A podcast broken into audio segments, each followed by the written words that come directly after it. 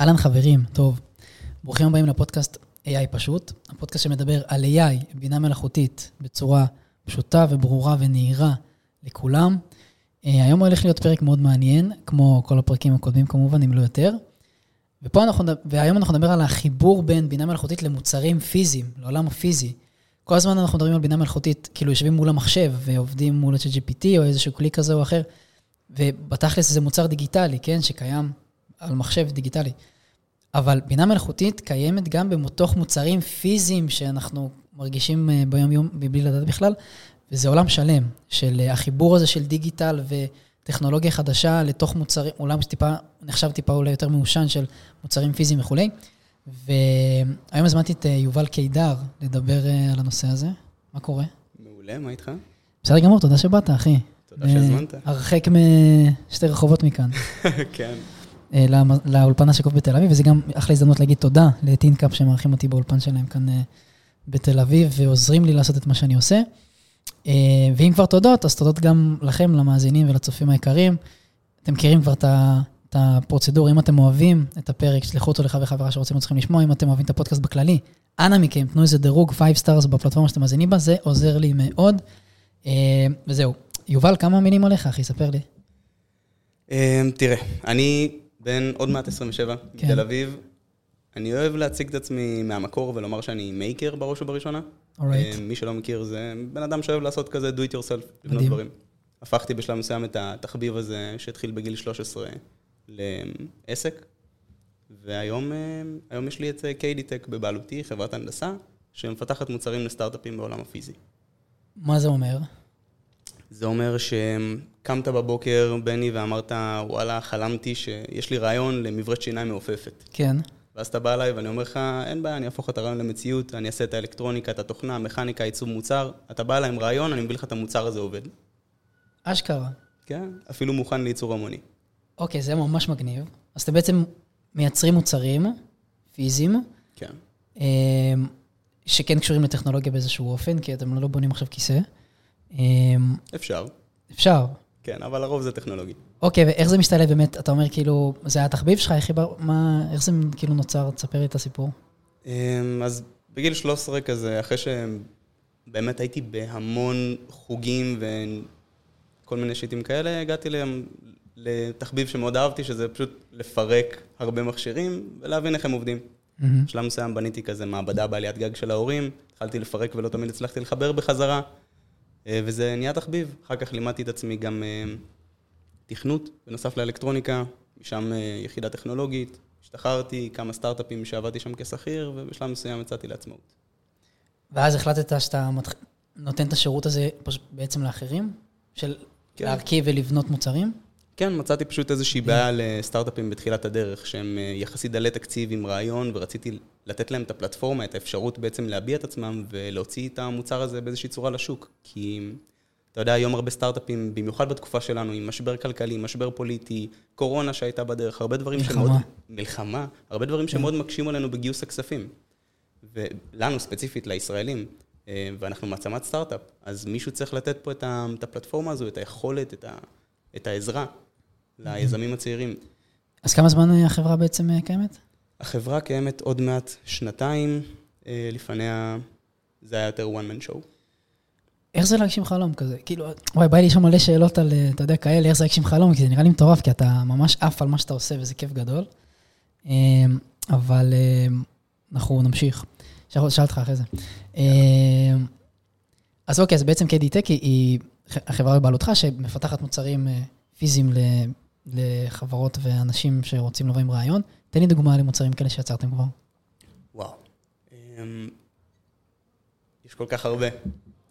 לדוגמה, הכי טוב, זה קשה, היה לנו, יש לנו, נסיך דובאי הלקוח שלנו. וואלה. אמ, פיתחנו מוצר להרבה חברות בעולם הביוטק והקלינטק. לדוגמה, פיתחנו זרוע רובוטית שמנתחת את חוט השדרה לבני אדם. די, מה פתאום? כן. כן. לא מאמין לך. פרויקט דגל שלנו. זה אתם, מוצר שאתם בניתם. כאילו, כן. ישבתם וחיברתם את הברגים. הכל מסקראץ'. לא מאמין לך. מכלום. וכל מה שצריך זה לבוא עם רעיון. החברה הזו הגיעה קצת עם יותר מרעיון, זה כבר סטארט-אפ שהיה יותר בשל, ולא יזם שרק אמר, אה, אני רוצה לנתח את חוט השדרה, אה, כן. make it happen. אלא קצת יותר בשל, אבל אה, כן. בוא'נה, זה פסיכי בטירוף. כן. יש לי גם כמה רעיונות, אה, נראה לי, אני אראה לך אחרי זה. נדבר אחר כך. גם אתם, מאזינים יקרים, אם יש לכם רעיונות, אני בטוח שזה גורם לכם לחשוב אה, ככה בזמן שאתם שומעים את יובל מדבר. אמ, אז איפה מהפכת ה-AI פגשה אתכם, את החברה? כאילו, כשאני אומר מהפכה, אני מתכוון למה שקרה לפני שנה, שה-ChatGPT יצא לשוק, ופתאום AI, שזה תחום שקיים המון שנים, כן? דיברנו על זה בפרקים הקודמים, ופתאום הוא נחשף לציבור הרחב, פתאום כולם מדברים על זה, פתאום בחדר כושר, שמעת את זה, פתאום ברחוב, כולם מדברים על זה. איך זה פגש את החברה? כאילו, שכבר עשית, התעסקתם בבינה מלאכותית, פשוט כן. עכשיו כולם מדברים על זה. בדיוק. אז אני אפריד את, ה, את, את מהפכת הבינה המלאכותית מ-ChatGPT לדוגמה. אורייט. כי השתמשנו, ואנחנו עדיין משתמשים עד היום, ברוב המוצרים שלנו, משתמשים באיזושהי צורה בבינה מלאכותית, או בכל מיני נספחים שלה, אם זה Machine Learning או Image Processing וכדומה. כן. בזה אנחנו משתמשים הרבה, ואני אתן לך גם עוד רגע דוגמאות. אבל ב-Chat GPT לדוגמה, כשהוא רק יצא, לא ראיתי בו איזשהו אה, חידוש. חידוש, כן, כלומר, אה, לא משהו שהשתמשתי בו, לא יישמתי אותו ישר בחברה. זה כמו, אתה מכיר את זה שיוצאת נגיד, לא יודע, יוצא עדכון ל-iOS לאייפון. ואתה לא ישר כזה מתקין, אתה קודם אומר, בוא ניתן לאחרים לבדוק, אם הביאו לך עכשיו מלא באגים, יתקנו, אתה לא רוצה לפגוע לך במכשיר, אז אתה כן. נותן לאנשים להתנסות. אז לא ישר אה, התחלנו עם ה-Chat GPT, היום אני כמובן משתמש בזה בחברה, יש לנו הרבה הטמעות, גם עם Chat GPT, גם עם דלי ועוד הרבה דברים אחרים. אתה יודע, זה קטע, כי המון אנשים שהם אה, יותר, נקרא לזה, טכניים ויותר מכירים את עולם ה-AI לפני, השן, לפני, מש- לפני ה-ChatGPT, אז כאילו הד- הדעה שלהם על ה-ChatGPT זה פחות או יותר מה שאתה אומר, זה כזה, אוקיי, סבבה, הוא מגניב, הוא לא, אין פה איזה חידוש, אתה מבין? ולאדם הפשוט זה חידוש מטורף, כאילו הבן אדם יושב מול המחשב פעם ראשונה ומדבר עם, עם בוט והוא כאילו עף לו המוח, כאילו ככה זה מה שאני חוויתי, ואני מניח שגם רוב המאזינים. ו... וזה מעניין לראות, כאילו איך אנשים שכן מגיעים מהעולם, מהעולם הזה של בינה מלאכותית שהוא קיים כמה שנים, תכלס לא עפים על הכלי, הוא סתם איזה גימיקי יותר, אתה מבין? אז יש לו, יש לו פיצ'רים מגניבים, אני חייב לומר, כן. אבל אה, כן, לבן אדם שהוא טכנולוג זה אולי פחות מעיף את הסכך מאשר אשכרה. לאחד שהוא פחות. אז כן יצא לכם לעבוד עם בינה מלאכותית הרבה לפני, כן.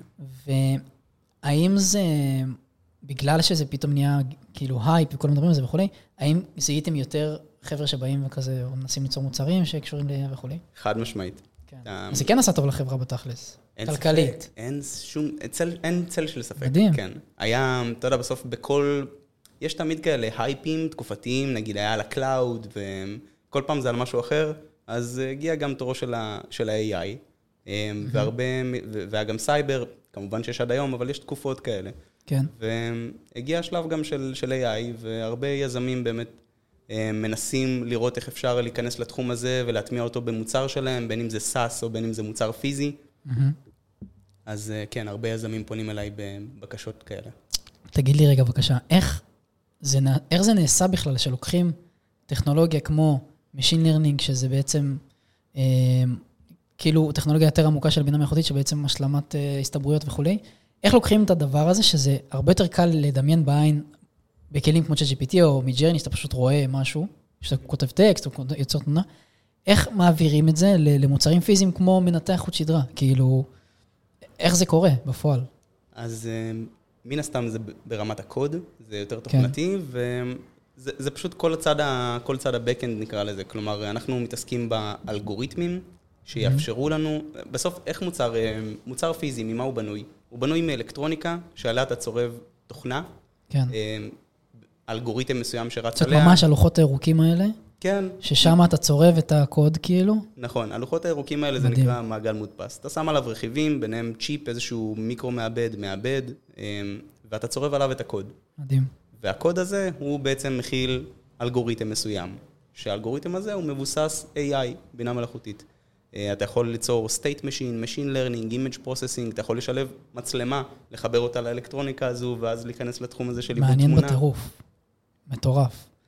אתה זוכר אה, מתי יצא לך כאילו לראשונה להיחשף לעולם הזה של AI ספציפית במוצרים פיזיים כאילו? איזה מוצר זה היה? כן, היה לנו...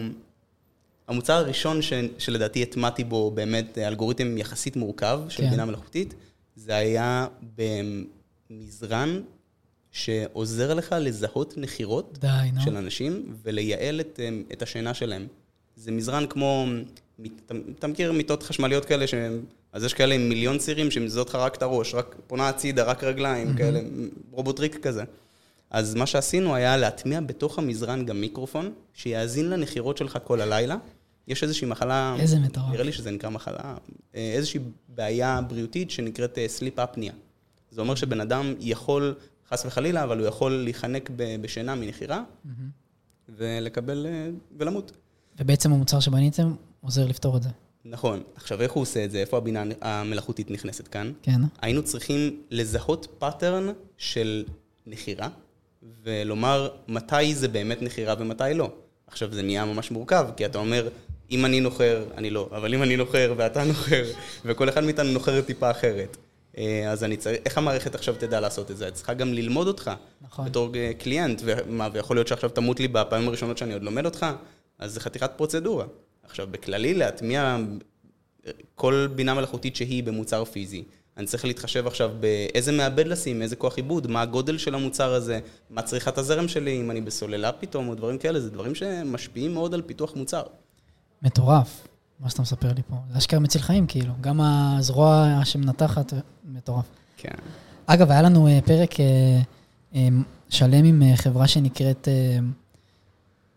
שכחתי את שמה, אבל אה, אחד מהפרקים הקודמים, שזו חברה ענקית בינלאומית שעוסקת ברפואה, שהם ממש פיתחו רובוט שנקרא דה וינצ'י, שהוא, אתה מכיר? שהוא ממש מנתח, כאילו בלי, בלי אף מגע ידי אדם, שזה מטורף, כאילו בטירוף. כן. שגם הם כבר שנים קיימים ועושים את זה, הם עושים ספציפית רק את זה, כאילו הם בונים את ה... זה בעצם רובוט שמנתח בעזרת אה, כאילו שלט רחוק כזה, ואז אפשר להגיע למקומות קטנים בגוף, זה פסיכי. בדיוק. איפה שה... איפה שהבינה מלאכותית יכולה לקחת ספציפית לרפואה. כן. אבל בוא בעולם שנייה. הרפואה אני חייב לומר שזה ממש אה, tricky, יש הרבה כן. הרבה תקנים שצריך להעביר, כן. ה-FDA לא מאשר לך, הוא בין המחמירים בהעברת תקנים. אה, עם עם הזרוע הרובוטית לדוגמה, זה היה ממש פרוצדורה, סתם בשביל שתבין מה מה הזרוע עושה ולמה זה כזה מורכב. היא, כשאנחנו גדלים, העצמות שלנו, כבני אדם, העצמות שלנו גדלות. ומתי כואב לנו אגב? כשאנחנו מתבגרים, ואז החוליות שלנו, לדוגמה, בעמוד השדרה, הן גדלות או מקבלות איזושהי זווית, ויש את חוט השדרה, שזה עצבים מאחורי החוליות. אז כשאתה מתכופף פתאום, אחרי שהן גדלות, או מקבלות איזה שפיץ כזה, אז הן יכולות להכאיב לך. ומה שהמוצר הזה עשה, זה היה לייצר איזשהו, החברה ייצרה איזשהו פטנט של מכרסם, שלא יפגע לך בחוט השדרה, ולכן הוא, ככה הוא ימנע בעצם אה, פגיעה כלשהי בגוף שלך, שבמקרה הטוב הוא ישתק אותך מאותה נקודה ומטה, במקרה הרע הוא יהרוג אותך. ואנחנו הלבשנו את זה על זרוע רובוטית, שהצליחה בעצם לזהות את העצם, לסרוק אותה, ותוך כדי עם מצלמה אנדוסקופית ומים וכרסום והכל בצורה גיאומטרית מאוד מדויקת, הצלחנו למנוע כאב. מאנשים. אבל להעביר את זה תקנים זה עולם. שלם. אז איזה תחום נגיד היית מגדיר יותר קל של לייצר בו מוצרים? כאילו, אוקיי, רפואה בין הקשים, איזה מוצרים צריך לייצר שהם כבר ב... זה יותר פשוטים. אמ, אני מניח שמוצרים של קונסיומרים שהם יותר גאדג'טים, כאילו מברשת שיניים כזה. כאלה. דברים שהם אפילו טיפה יותר טכנולוגיים, אבל שהם עדיין יותר ל... כן, ל-B2C כזה, יותר מוצרים גאדג'טים, גאדג'טים למיניהם. מגניב. מה, מה התהליך כאילו שעוברים אצלכם? זאת אומרת, עכשיו אוקיי, יש לי רעיון למוצר, אני רוצה, גם זה מוצר שמצריך אה, בינה מלאכותית, ותכף נדבר אם כל המוצרים בכלל מצריכים בינה מלאכותית. מה התהליך? אני בא אליכם רעיון, תוך כמה זמן אני מקבל אה, מוצר? בטח שזה משתנה, כן? אבל... אה, חד משמעית. אז הזמן ישתנה בהתאם למורכבות הפרויקט. אני יכול לומר שיש לנו איזה זמן ממוצע של פיתוח אה, אב טיפוס ראשוני, או POC תקרא לזה, איזושהי הוכחת התכנות בשלושה חודשים. וואלה. אנחנו עוברים תהליך שלאורך השנים אני כבר הצלחתי לססטם אותו ולגרום לזה לעבוד בצורה מאוד אה, מדויקת ויעילה, והוא בעצם עובד בשלושה שלבים, זה אפיון, קונספט ופיתוח מוצר. באפיון אנחנו בעצם מגדירים את כל הבעיות והצ'אלנג'ים והפיצ'רים שאנחנו חולמים עליהם שיהיו במוצר. אחרי רגע. שאנחנו... בוא השלב- אה, שנייה על השלב של האפיון. קרה לך שבא אליך בן אדם, אומר, תקשיב, אני רוצה לבנות מוצר עם, אה, עם AI וכולי, ובאפיון אתה כבר אומר לו, שומע, לא צריך פה AI בכלל, כאילו. או הפוך, שהוא בא אליך עם מוצר, ואז, תקשיב, חייב פה איזשהו... אז אני... השלב שבו אנחנו אומרים לו שלא בהכרח צריך את זה, אבל זה כן אפשרי, זה השלב הבא שהוא הקונספט. אה, באפיון אוקיי. לא, כי האפיון זה, אני נותן לך לחלום. ובוא נרשום רגע על מסמך.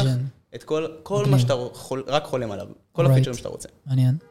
אחר כך אנחנו עוברים לקונספט, ששם כבר, אם, אה, אם שאלתי את עצמי באפיון מה, אז בקונספט אני שואל איך. כלומר, איך אני פותר? כי הרי אמרתי לך בהתחלה, שתבוא אליי ואתה רוצה מברשת שיניים מעופפת.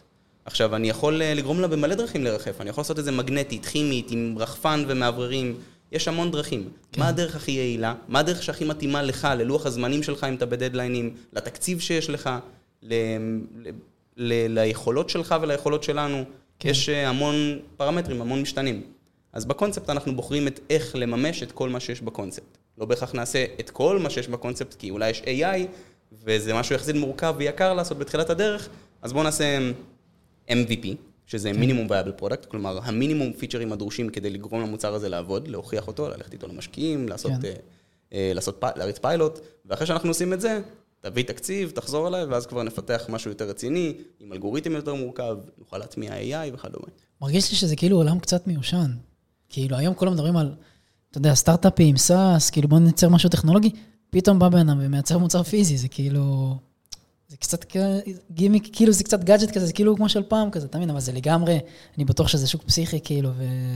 חד משמעית, תראה, כל דבר שיש סביבנו, המיקרופונים לגמרי. האלה, הרכבים אוטונומיים, רכבים חשמליים בכללי, רכב בכללי. לגמרי. יש מפעלים ש... איזה עוד אה, מוצרים פיזיים ככה, שעולים לך לראש, שככה מקיפים את כולנו, ואנחנו אפילו לא מרגישים שיש בהם בינה מלאכותית? כרגע קפץ לי רכבים חשמליים, אמ, או רכבים אוטונומיים, או כן. טסלה שהרגע ראיתי שעוברת כאן. אמ, כן. יש שם image processing, שזה עיבוד תמונה, וזה מדהים. נדבך בתוך אה, בינה מלאכותית. מדהים. עוד מעט זה כאילו הולך להיות סביב כולנו, בלי שנרגיש בכלל. וזה מביא אותי לשאלה הבאה, אם אתה חושב באמת ש... איפה אתה חושב שהתחום הזה יגיע? זאת אומרת, היום שהבינה המלאכותית כבר סוג של אין דרך חזרה, כי זה... זהו, זה הגיע לכולם עכשיו. גם לאדם הפשוט, אוקיי, לציבור הרחב, שבסוף הוא זה ש... ששולט בשוק בסוף, הוא מחליט כאילו מה מעניין את כולם. ו... אז השאלה הנשאלת היא, האם, האם כאילו עכשיו שהבינה המלאכותית פה איתנו עם כולנו, אתה חושב שבעתיד זה יגיע כמעט לכל מוצר, כאילו, האם כל מוצר עוד מעט אנחנו נרגיש בו בינה מלאכותית, או שעדיין לא באמת נצטרך? אתה מבין את השאלה? אתה לא בהכרח תצטרך, אה, לא כולם ידעו שזה מוטמע בפנים. רוב הסיכויים שזה יהיה מוטמע, אם לא במוצר עצמו, אלא אז בתהליך שלו, בתהליך הייצור שלו. Mm-hmm. אני כן חושב, אני, אני בטוח, כן. ש-AI יוטמע בכל דבר אפשרי שרק תסתכל עליו שמכיל איזשהו צ'יפ או מוח, נקרא לזה. טירוף. מה יקרה כשהצ'יפ או המוח הזה ירצה לתקוף אותנו? אז אה, יש תמיד את ה... זה להיכנס לסוגיית אה, אתיקה ומוסר. כן, שאגב, היה לנו איזה פרק שלם על אה, מודעות, אה, על בין בינה למודעות, עם... גם שכחתי את שמו, בואנה, מה יש לי לשמוע אותם? אני ממש מתנצל לכל המאזינים ולאורחים ששכחתי את שמו. עם דוקטור זוהר ברונפמן, שהוא גאון גדול, ודיברנו ממש על ההבדל בינה למודעות, מה קורה, השתלט, לא השתלט, טרמינטור, לא טרמינטור, טוב, רע. פרק מאוד מעניין, אני מזמין אתכם להאזין, אבל כן, תמשיך. אז תחשוב על זה, כשאני מפתח מוצר, יצא לנו פעם, הגיע אליי לקוח, ביקש ממני לפתח מוצר שהוא סוג של נשק, לא בהכרח רובה עם כדורים, אבל הוא נשק טכנולוגי. Mm-hmm. וכשאני wow. חושב, לפני שאני מאשר בכלל להכניס את הפרויקט הזה לחברה ולפתח אותו, אני בעצם, אני צריך לחשוב פעמיים, כי אתה צריך לחשוב צעד קדימה. כלומר, יכול להיות שאני אפתח את הנשק הזה, שמבחינתי, מבחינת הלקוח, הוא לצורכי הגנה בלבד. כן. לנו, למדינת ישראל. ויש רגולציה שלמה של משרד הביטחון שלא תאפשר למכור את זה לכל אחד. Mm-hmm. אבל אם יום אחד, חס וחלילה איכשהו, הנשק הזה יגיע לידיים לא נכונות, הוא יכול לשמש גם כטרור, ולהרוג אותנו, וליצור בדיוק את ההפך הגמור ממה שהחברה תכננה וממה שאני בניתי עליו. נכון, שאלה מאוד מעניינת. זה גם מה שקרה לנו בקרבצ'ור, בחברה שבה פיתחנו את הזרוע הרובוטית. מה קרה שם? פיתחנו, זה היה טיפה שונה, אבל פיתחנו בסוף את הזרוע, את הזרוע שמנתחת. וחלק מהערכים בחברה זה שמירה על איכות הסביבה, ו... וכאילו אכפתיות מבעלי חיים, ושימוש באנרגיה ירוקה וכדומה. אני גם צמחוני למען האמת, וכשהבנתי, רק אחרי הפיתוח לצערי, שצריך לפתח את המוצר, אה, להעביר אותו תקנים, להכניס אותו בעצם, הוא נכנס לחדר ניתוח והביאו חזירים בשביל לעשות עליהם את הניסויים. אשכרה. ולא יכלתי לתכנן את זה מראש. אבל פה, פה בעצם נשאלת השאלה, מה עדיף? מה עדיף אה, לעצור את הכל ולהישאר באזור נוחות ולא להתקדם? או לצאת מאזור הנוחות, אה, אולי לקחת כמה סיכונים, אבל להמשיך, להמשיך ולהתפתח כחברה. מטורף. כאילו אני תוהה, האם זה קורה הרבה שאתה פוגש כזאת שאלה אתית, האם ליצור, כאילו אני, אני בטוח שהמון חבר'ה באים עם, עם נגיד נשק, אתה אומר, בואנה, כאילו, מה נשק? אי אפשר לדעת לאן זה יגיע. מה עושים? כאילו, איך, איך, איך פותרים דבר כזה? כן. זה מעניין. אז אתה לא יכול אף פעם לדעת אה, לאיזה ידיים זה יגיע, אבל כל עוד זה בידיים שלנו כאנשים טובים, אנחנו צריכים לדעת אה, לנצל את זה לטובתנו. אוקיי, אז uh, בתור בן אדם שבונה מוצרים פיזיים, ומכיר את הטכנולוגיה מקרוב וכולי, יש את החשש הזה של, אתה יודע, תסריט טרמינטור, שיום יבוא השואב אבק, אה, אתה יודע, ירצה להשתלט לי על הבית וכולי. זה תסריט קיים? יכול להיות, כן. וואלה. כן, תשמע, אין לי. מושג, אני לא, אני לא חוזה עתידות. אני, אני יכול לומר לך ששוב, אם זה בידיים שלנו, ואנחנו אנשים טובים, אנחנו נדע להשתמש בזה נכון, תמיד, תמיד אין מה לעשות, תמיד יהיו אנשים רעים שינסו נכון. להשתמש בזה לרעה, ואנחנו צריכים להיות uh, מספיק חכמים בשביל לנסות למנוע את זה כמה שאפשר. מדהים. אה, מה צופן אה, העתיד לדעתך בתחום, בתחום ה-AI, בתחום ה-AI המחודש נקרא לזה, המ- המהפכה, כאילו, שכולם... אה, לתחושתי, כן. זה עומד להיות, אה, תחושתי בלבד, זה עומד להיות אה, משהו שהרבה יותר, אה, זה איכשהו יהפוך לכלי פוליטי לטעמי, ואני לא עומד להיכנס לפוליטיקה, אבל אני רק אומר שרכב אוט- אוטונומי לדוגמה, כשהוא נוסע עכשיו, בסוף צריך להיות איזשהו בן אדם שיתכנת, תחשוב שאני עכשיו נוסע ברכב, אני ממש מהיר, יש לי תינוק יושב לידי ברכב, מתפרצת פתאום זקנה לכביש ממולי, אני חייב לבלום, אמ, אם אני בולם חזק, אני מציל את הזקנה, אבל התינוק שלי עף לשמשה וחס כן. וחלילה יקרה מה שיקרה. אם אני אסטה הצידה, פתאום אה, אני אדרוס את הכלב שנמצא בצד. ומי מאיתנו רשאי להחליט. להחליט חייו של מי יותר שווה ערך. לא יודע אם אתה מכיר, אבל ב... בתיכון למדנו בשיעור מורשת ישראל את הסיפור כאן, מן, כאן מים לשניים. כלומר, יש כאן מים אחד שיעזור לך לה- להציל את עצמך ולהגיע לא- לאיזה אזור, לעיר ולחיות, והשני לא יצליח לעשות את זה. ויש המון תשובות פילוסופיות, אבל בסוף אנחנו צריכים. מישהו צריך לתכנת את הבינה המלאכותית הזאת, את המוח הזה, נכון. את האלגוריתם הזה, ולהחליט חייו של מי יותר שווה ערך. ויותר מזה, אם עכשיו אני עושה עבירה, בוא נגיד שדרסתי מישהו, ואז זה מגיע לבית משפט, מי יחליט בבית המשפט אם זה נכון או לא נכון? את מי תובעים? את, ה, את המפתח? את החברה שאחראית לפיתוח? האם בכלל מי שיגזור את גזר דיני יהיה AI ולא שופט? כלומר, זה יהפוך לכלי שייתנו עליו כל כך הרבה רגולציות ואיסורים, ומצד שני ינסו להטמיע אותו כדי שיעזור לנו, אז אנחנו מתחילים להגיע פה לאיזה מצב של מה עושים? כדאי להשתמש בזה? לא כדאי? איפה הרגולציה נכנסת? מי אחראי לנהל את הדבר לגמרי. הזה? אוי, כמה צרות, כמה צרות זה גורם לנו עכשיו. ושוב, אני מזמין אתכם, גם בפרק 8 דיברנו על זה, על, ממש על הפילוסופיה, על, על מה יקרה, האינטרנט של כל הדברים, מה, מי, יש, מי ישתלט, מי יחשוב. פרק 8 ופרק 29 עם דוקטור זוהר ברונפמן, ממש פרקים מעניינים, מי שאוהב כזה לחשוב על פילוסופיה ומה יקרה, שבאמת אפשר לדבר על זה שעות, כי אף אחד לא באמת יודע, אז אפשר להגיד מה שרוצים. אז uh, כיף גדול, אתם יכולים uh, ללכת להאזין. Uh, כמה מוצרים יצרתם כבר, אתה יודע להגיד לי? בכללי, שלא מכילים AI? כן, וואו, עברנו את המאה בוודאות, וקח בחשבון שהחברה יחסית צעירה. מדהים. מה, מה התוכניות לעתיד? איפה מכוונים? לחברה? שאלה קשה. אמ, החברה לא הוקמה עם אותם values שיש לה היום, זה אני חייב לומר. הם השתנו כי. בשלב מסוים אני החלטתי להטמיע את הערכים שלי, של יובל, מדהים. בחברה, והיום אנחנו עושים קצת shift לעולם של קלינטק. כל מה שקשור לשמירה על איכות הסביבה, שימוש באנרגיה ירוקה, אמ, או מניעת, או אפשר לקרוא, לקרוא לזה האטת ההתחממות הגלובלית. אנחנו מפתחים הרבה פרויקטים בתחום הזה, אם זה פודטק, אגריטק וכדומה. וביוטק אמנם במטריה נפרדת, אבל אנחנו גם די מומחים בזה. והמטרה היא בסוף ליצור impact. כלומר, אה, כשאני התחלתי את זה כתחביב, אם ניסיתי לחשוב רגע איזה values צריכים להיות לחברה, מה הנישה שלי, מה הבידול שלי, מה אני רוצה לעשות בשביל שאני ארגיש טוב, זה להטמיע את הערכים שלי בחברה, וזה להשפיע על העולם. זה לפתח כמה שיותר סטארט-אפים עם חזון אדיר שיעזרו לנו ויובילו לשינוי ויהפכו את הכדור שלנו למקום טוב יותר לחיות בו. מדהים. חברים יקרים, קיידיטק, גאווה ישראלית, באמת, תקשיב, אני מראיין פה הרבה חברות. גאווה ישראלית, אחי, ממש כיף לראיין, כאילו, פרויקט מדהים. יש לכם חברה. מדהימה, כיף ממש לשמוע. אמ, בוא נחזור רגע ליובל קדר כבן אדם ולא לחברה. אמ, מאזינים לנו הרבה מאזינים שהם קצת בתחילת הדרך, וטיפה קצת overwhelmed אולי מכל מה שקורה ב-AI. אולי חלקם גם רוצים ליצור מוצר פיזי. מה היית נותן להם איזה טיפ קטן אה, לחבר'ה? אני אפנה אליהם כיזמים, לא משנה באיזה תחום הם, אם זה להשתמש ב-AI או לא, מהמם. אם זה טכנולוגי יותר או פחות. יש משפט אחד שמלווה אותי כל החיים מאז שנכנסתי לעולם היזמות, וזה קודם תקפוץ למים, ואז תלמד לשחות. יפה. כשזה תקף גם לתהליכי פיתוח מוצר בתכלס, שאתה אתה קודם מתחיל לייצר משהו, ואז אתה מתחיל לעשות לו את, ה, את הטיפולים, את השינויים, ו, ולחדש אותו ל- לעשות upgrade. וגם ליזמים, בסוף הם צריכים להבין שאם הם רק יתכננו וילמדו תיאוריה כל הזמן, אה, זה, זה לא יעבוד, הם, הם ייתקעו במקום. הם חייבים להיות כל הזמן באיזשהו תהליך, בפרוגרס מסוים.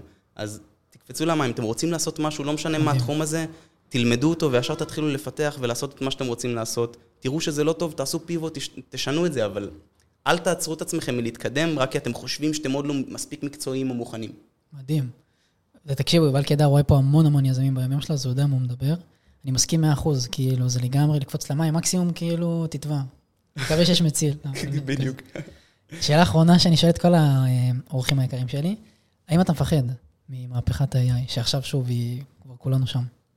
אז אה, מפחד אני לא, כי כמו שאמרתי, אנחנו, אנחנו צריכים בסוף להחליט מה אנחנו עושים עם זה. יש לנו את הכלים, ואני חושב שאנחנו, אסור לנו, זה לא שאנחנו יכולים שלא, אסור לנו לעצור את הקדמה רק בגלל שאנחנו חוששים או מפחדים.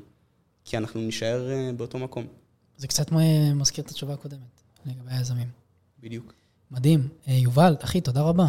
תודה היה לי לך. כיף גדול, היה לי ממש מעניין. אני מקווה שגם לכם, אה, מאזינים יקרים, אם באמת היה לכם מעניין, אתם יותר מוזמנים להשאיר תגובה בספוטיפיי אה, על הפרק הזה, וכמובן, כאמור, לשלוח אותו לחבר חברה שרוצים או צריכים לשמוע. אנא מכם, דרגו את הפודקאסט, אה, עוזר לי להגיע לקהלים חדשים, ואתם יותר ממוזמנים להגיע לקהילת הפייסבוק שלי ולניוזלטר שלי, שם כל שבוע אני שולח חדשות ועדכונים על עולם ה-AI, טיפים לשימוש, כל מה שצריך לדעת, כיף גדול אצלי. אה, וגם אני שם אה, קישור לאתר של אה, KD-Tech של יובל, אז אתם מוזמנים לדבר איתם, ליצור קשר, לשאול שאלות. הם ישמחו לעזור, נכון? חד משמעית. מדהים. ועוד מילה אחרונה, אנחנו מקליטים את הפרק הזה בעתות מלחמה. כל פרק אני אומר. מי שצריך עזרה, מענה, טענה, לבוא, להתנדב, לעזור למפונים בדרום, לחבר'ה שמרגישים שרוצים איזה משהו שקשור ל-AI, איזה live, איזה לבוא, איזה הרצאה, אני יותר מאשמח, באמת, זה כאילו, זה הברכה, בשב, זה הברכה בשבילי לעזור לאנשים אה, קשה להם קצת יותר בתקופה הזאת. וזהו, ואני מקווה באמת שהפרקים האלה עוזרים לכם אה, ככה בתקופה הזאת אה, שלא פשוטה בכלל לכולנו. אנחנו ניפגש בפרקים הבאים, יאללה ביי. thank you